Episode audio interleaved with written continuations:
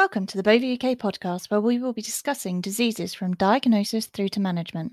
These podcasts are aimed for registered vets and veterinary nurses. If you're listening as a pet owner, then we always advise that if you have any concerns about your animal, then please consult with your local veterinary surgeon. Hi, James, how are you? I'm good, Lizzie. How are you doing? Very well. So, you're the head of ophthalmology at Dick White Vets in Newmarket. That must keep you fairly busy. Yeah, it does. We've got a big team there now. So the, the service started back in 2013, uh, and now we're we're a 10 vet strong service in ophthalmology. So we're, we're pretty busy there. Wow, gosh, that is busy. And uh, I noticed you do a bit with University of Nottingham. Is is that something that still goes on, or has that been fairly quiet with COVID? The University of Nottingham students still come and, and visit us on rotations. So we're seeing those, and they're quite keen to come to ophthalmology. So, and we're, it's a pleasure to have them. So they're always receptive to learning new things, and we like to teach them. You've got an amazing setup there, so it must be an experience for them to come and, and see Dick White as it is, isn't it? I think so. I think it's a really great opportunity. It's not something I had when I was at vet school, being able to you know go and see practice in a multidisciplinary referral hospital. So I think they get a, a lot out of it. Mm. Now, it's been a while. So, you were actually our very first Bova Scholars uh, webinar speaker back in 2019. So, it's it's exciting to have you back. We're, we're going to be chatting about KCS in dogs.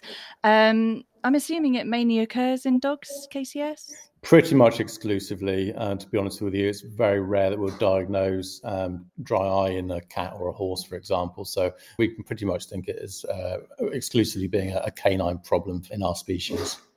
Maybe you could give an introduction to KCS, and I'm, I'm purposely not saying its full name. I'm, I'm going to leave that one to you because it leaves me with a bit of a tongue twister. So maybe you could just tell us a bit about KCS and, and sure. define what it is. Yeah, so KCS, the acronym, um, stands for keratoconjunctivitis sicca. And if you break down the words, what they mean is cornea and conjunctiva and being dry. So dry ocular surface, really.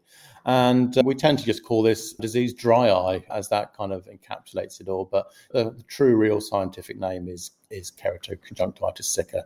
But we can say KCS if you'd like for the rest of this talk. Please, it'll make my life a lot easier. and obviously, we've just said it's mainly in dogs, so you'd never see this in cats because you, you quite like dealing with eye problems in cats as well. I notice you have written a book in the past on felines. So, but we'll we'll stick with just the dogs here. So, what clinical signs are you likely to see, or is the pet owner likely to see with KCS? So the clinical signs will vary mainly as a result of how long the problem's been going on and also to the extent of the dryness. So you know, how few t- uh, tears are, are left. As I mentioned before, it stands for dry ocular surface disease, conjunctiva and cornea. So the signs we're going to see are going to relate to diseases of, of those parts of the eye. So conjunctivitis and corneal disease, which um, can be ulceration vascularization, pigmentation, discharge, and associated discomfort as well.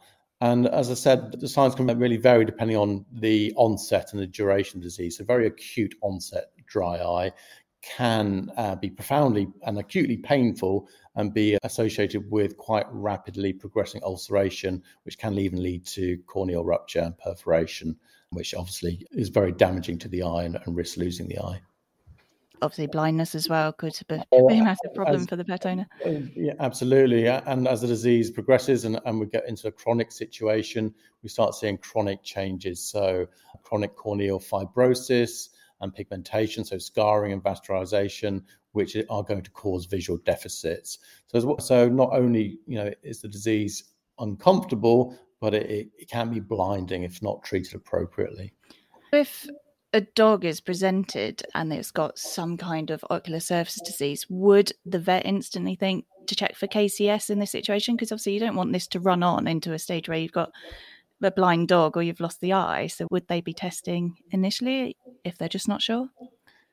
I think most in most situations the diagnosis is reasonably straightforward. So the owner typically would uh, bring the dog along because they'd notice a sore eye or a discharge from the eye.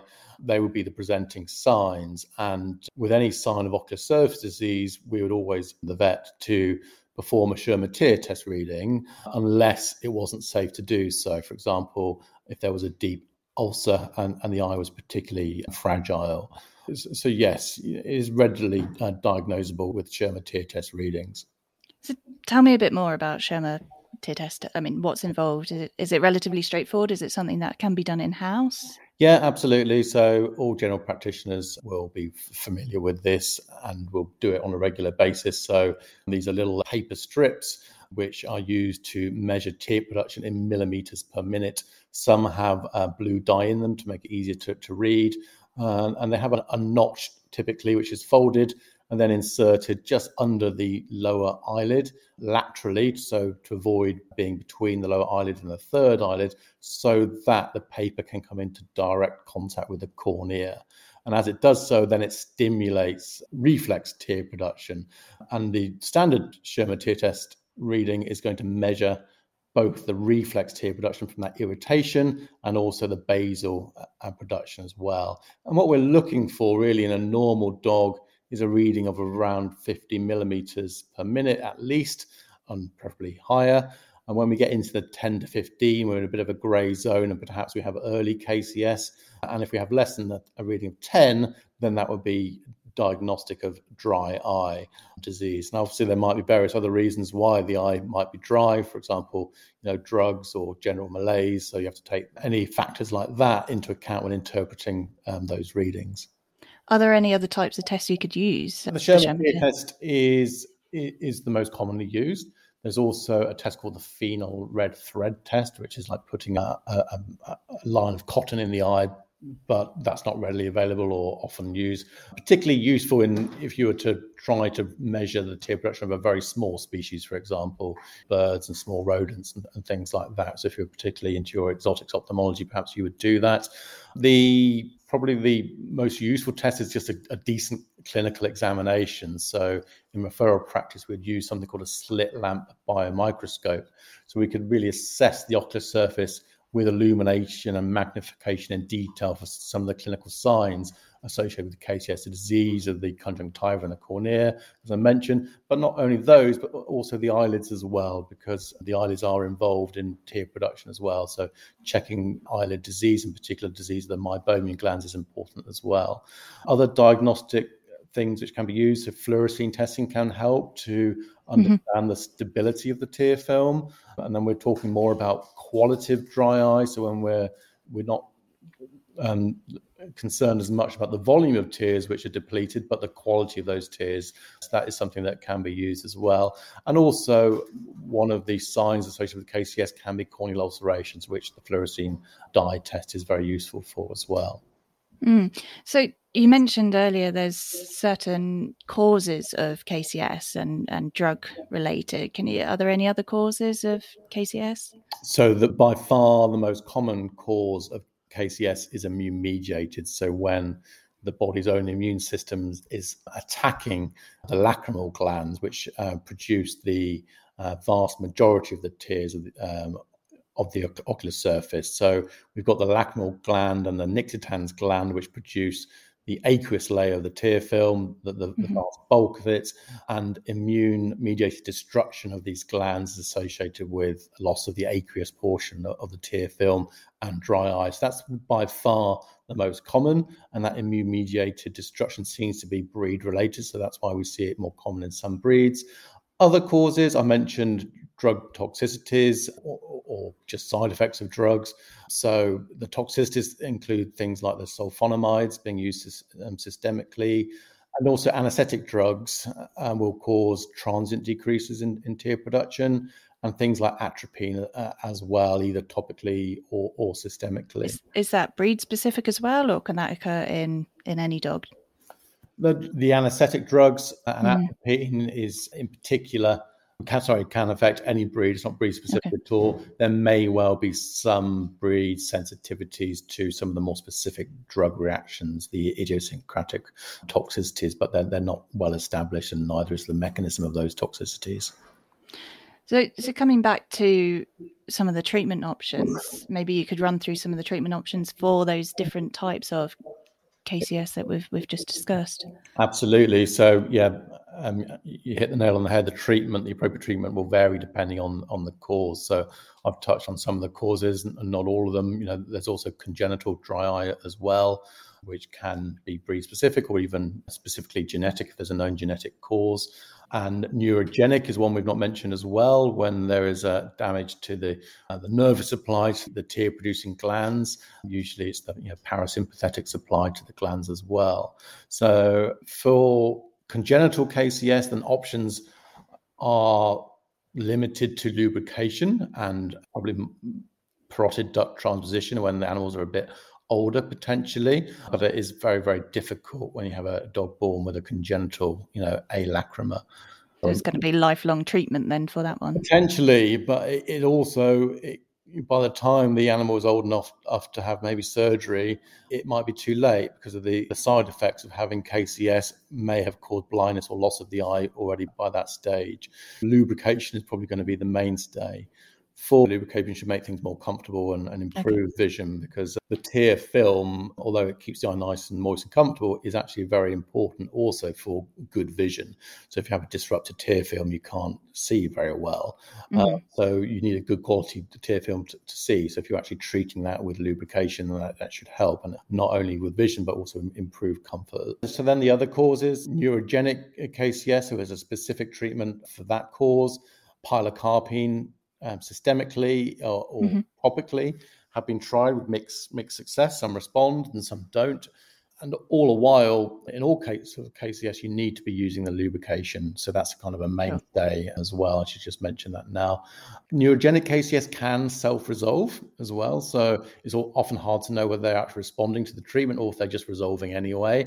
So if you do think they respond to the treatment or they, they just uh, improve, then you might be able to get them off the specific, i.e., pilocarpine. It's not necessarily a life form, which is important because pilocarpine in particular can have some nasty side effects, in particular gastrointestinal uh, um, disturbance, because it's a cholinergic drug at the end of the day. Is there a chance that could reoccur so the dog gets a problem back in later life? I guess theoretically so. It's not something that's particularly recognised, and I don't. I haven't seen a case of you know, relapsing neurogenic dry before, so it's not something that I'm particularly aware of being an issue.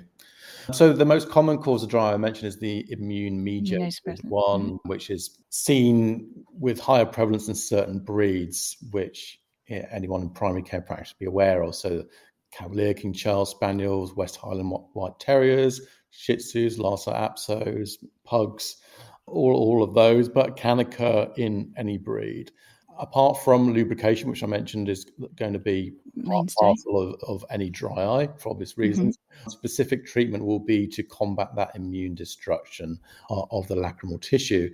And the most common drug is cyclosporin A uh, to do that. So it's a, a lacrimostimulant. It's from a class of drugs um, called calcineurin inhibitors. Uh, and basically, what that is working to do is stop that T cell mediated destruction of the lacrimal tissue. There are also other ways that these drugs work, which aren't always fully understood. So that mm-hmm. they can improve tear production in, in, numerous ways, but that's kind of thought as being the main one.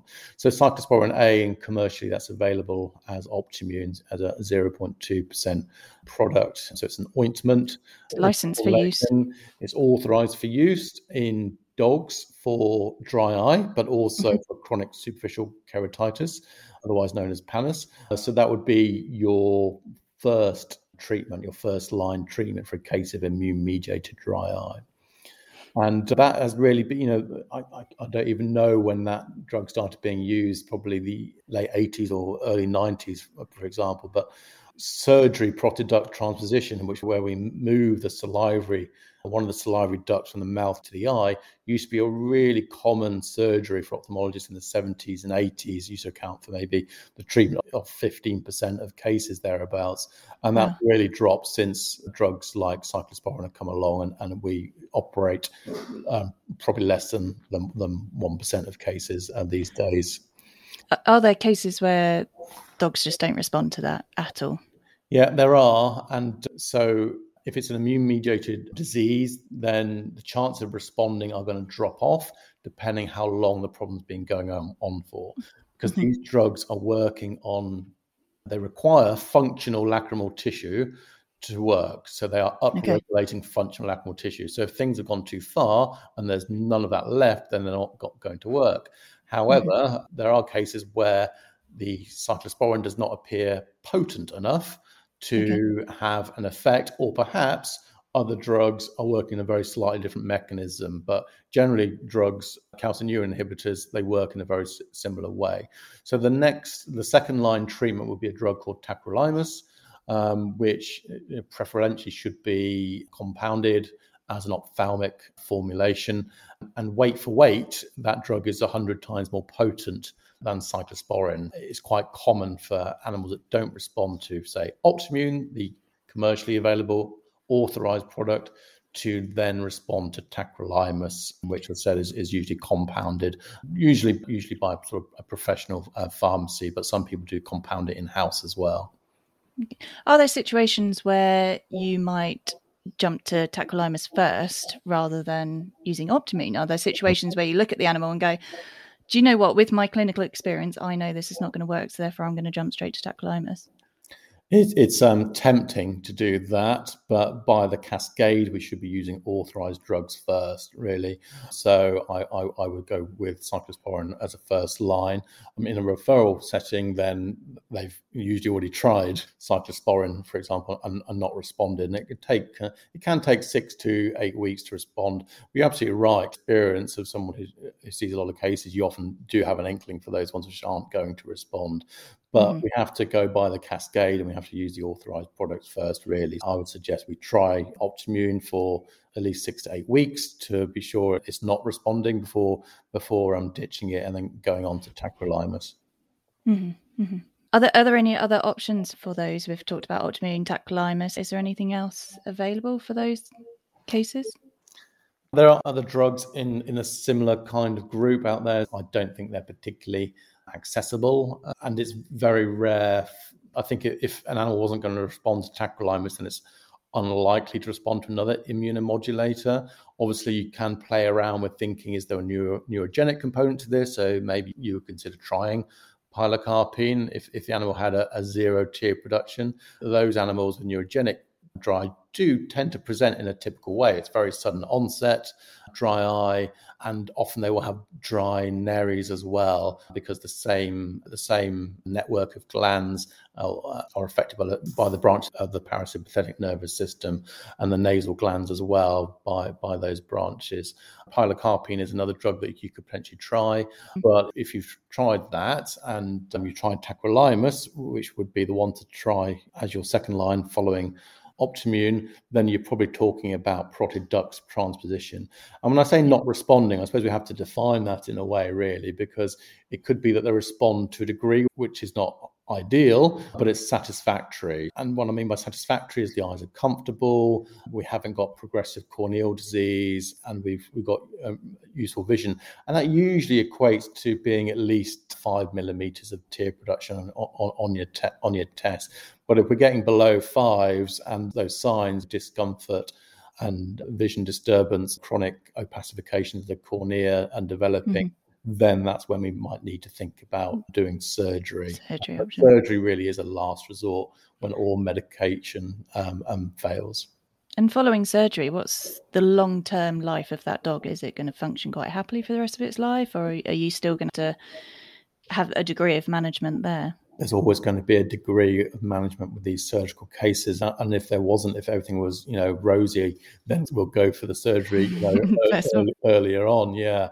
Um, so first thing to say is that we can't predict how well the surgery is going to work for sure. It could be that not enough saliva is produced. Mm-hmm. Uh, more commonly than not, it's the other way around. We get too much and we get a wet, wet flooding, face. flooding eye. exactly. And owners need to be aware that they need to you know, keep the face clean and dry because we can get things like secondary dermatitis you know, mm-hmm. developing. But probably the most common complication following surgery is um, is deposition of mineral salts on the ocular surface, which can be irritating because the and the components of saliva are not the same uh, as tears. We've got more calcium and other minerals hanging about in saliva, and they that can be irritating and, and cause issues. Some ongoing lubrication may well well be required.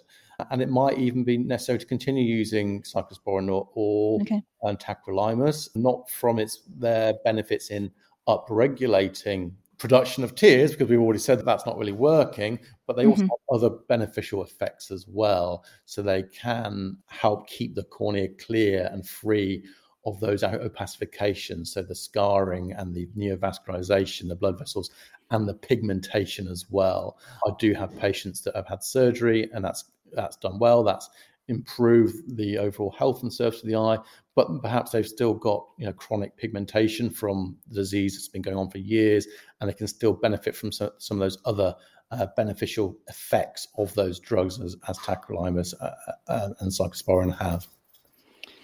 So I think starting to to round round this chat up, what advice would you give generally to an owner for management short term, long term? So they're they're just on on the drug. Are they going to be on it a long term? what other bits of information would you be giving to that owner?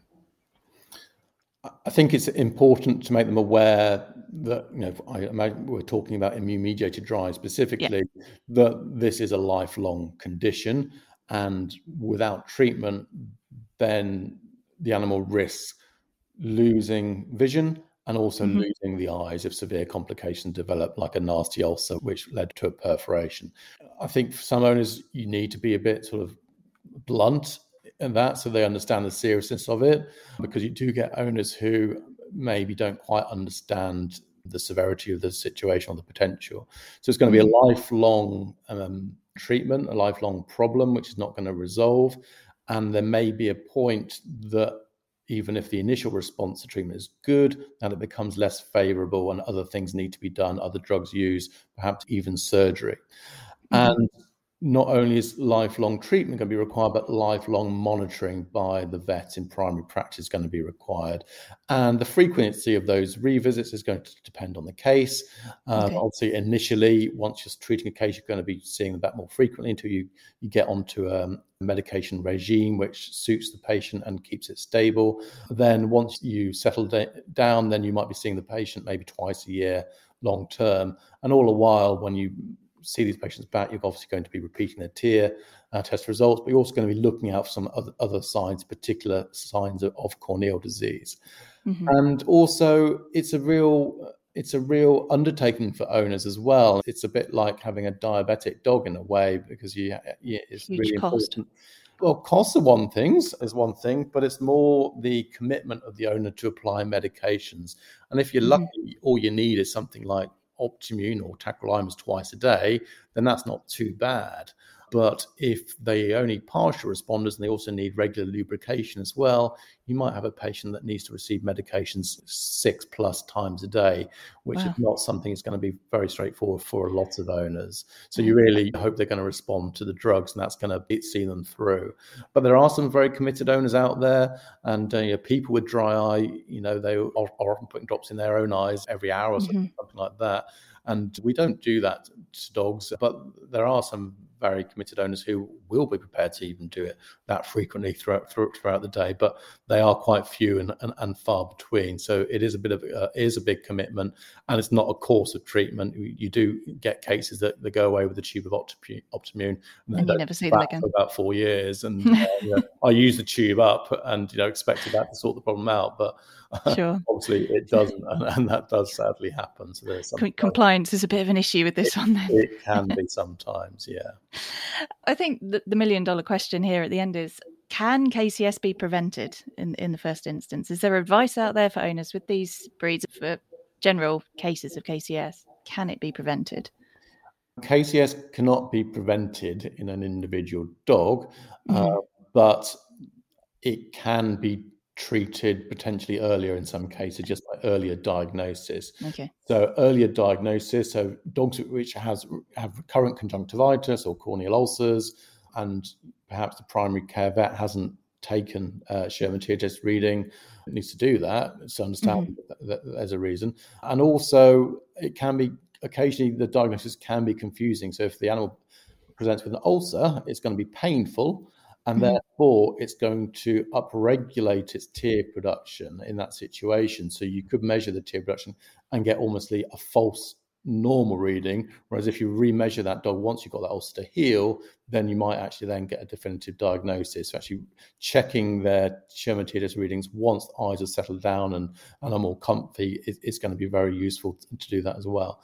The only way of preventing uh, it developing an individual dog would be, you know, to stop breeding dogs which which get this, and that's not straightforward because most animals which get KCS, this is breed associated, but we don't know the gene or genes which are causing it. There is only one exception, which is the Cavalier King Charles Spaniel, which gets this weird syndrome called ichthyosiform dermatosis, and I'm I'm amazed I managed to say that right. Uh, uh, uh, I won't try it. Yeah, it's curly coat and dry eye syndrome, and they get they're born with bad uh, coats, curly, dry coats, and nail problems and, and, and, foot pad problems and dry eye as well. And there is a DNA test for this, for example, And so you could prevent dogs breeding who carry the bad gene and yeah. pass it on to, to, their offspring. But that's really the only the, the, only example I can think of where you can prevent KCS developing and also avoiding drugs which are known to be toxic. But uh, for the immune mediated general ones, the Westies and the Cavalier King Charles that we come and see, and there isn't isn't a way to prevent it. But early diagnosis is key to getting a better response to treatment. Are you, uh, as a specialist, do you see more of these cases come through your door now? Is it more common, uh, or is it more common from a point of view that pet owners are more aware and they're paying more attention to their animals? As, as a specialist, I would say over the years we see increasingly fewer referrals for dry eye because they're it's it's generally well taken care of in, in, in primary care practice vet, mm-hmm. primary care vets are very switched on, and so they they are more than capable of making the diagnosis themselves. The cases that we do get referred to are the tricky cases which don't respond or need to have surgery, surgery. to respond to medications. We used to get quite, and we still get a, a, reasonable number of cases referred because they just don't respond to the first line drug Optimmune, and people in perhaps primary care practice have had difficulties accessing tacrolimus but there's been more CPD going on over recent years, and more primary care practices are sourcing tacrolimus from professional compounders them, themselves or making it in house. For example, some even use a dermatological skin ointment, which uh, I don't particularly use. They do have better access to the second line treatments in primary care practice these days. The ones that we really see being referred are the really horrible cases which don't respond to the standard sequence of drugs and probably end up needing to go and have parotid duct transposition surgery. So I think to round up, I think uh, the take-home message is fairly clear for this one. It's test and test again, isn't it? Really. So, yeah. are there any other take-home messages you want to, to give us? I think think that is really. I probably just the other take-home message we not really talked about it is lubrication, and we often get asked what what the best lubrications are and that will vary depending on the case to some extent, and also owner compliance and what they, they can cope with. But personally, and in our, in our referral uh, service, we do like the ones which contain sodium hyaluronate the best. There are quite a lot of products on the market. I'm not going to name specific ones, uh, um, but those probably the ones which uh, seem to improve the quality of the tear film the best, and also seem to require a modest frequency of application, which is doable for most owners. Brilliant. Well, James, thank you. It's been an absolute pleasure chatting to you, and I've I've certainly learned something about KCS, and I'm still not going to try and pronounce it. I don't blame you, the mine. Thank you very much, and hopefully we'll have you back on a podcast again soon. Maybe talking about a different topic, and uh, we we can have a chat about that at another time. And uh, thank you very much. Look forward to it, and thank you, Lizzie. These podcasts are aimed for registered vets and veterinary nurses.